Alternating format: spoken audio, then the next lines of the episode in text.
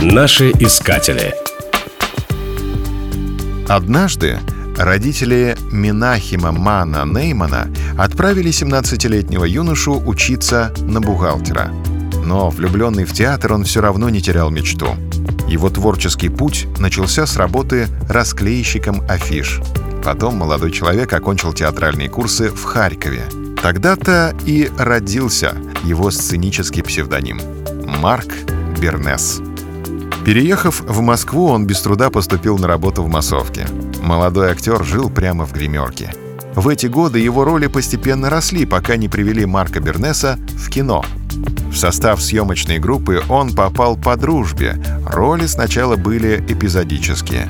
Но заметный актер привлек внимание режиссера Сергея Юткевича.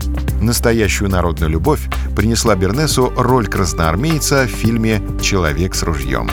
Там он исполнил свою первую песню и моментально стал не только известным актером, но и любимым исполнителем. Настоящим хитом своего времени стала песня «Темная ночь». Ее написали почти экспромтом и записывали ночью. По красивой легенде, первый тираж пластинок забраковали еще при записи. Он был безнадежно испорчен слезами сотрудниц студии. В исполнении Бернеса песня зазвучала по радио во всех уголках Советского Союза.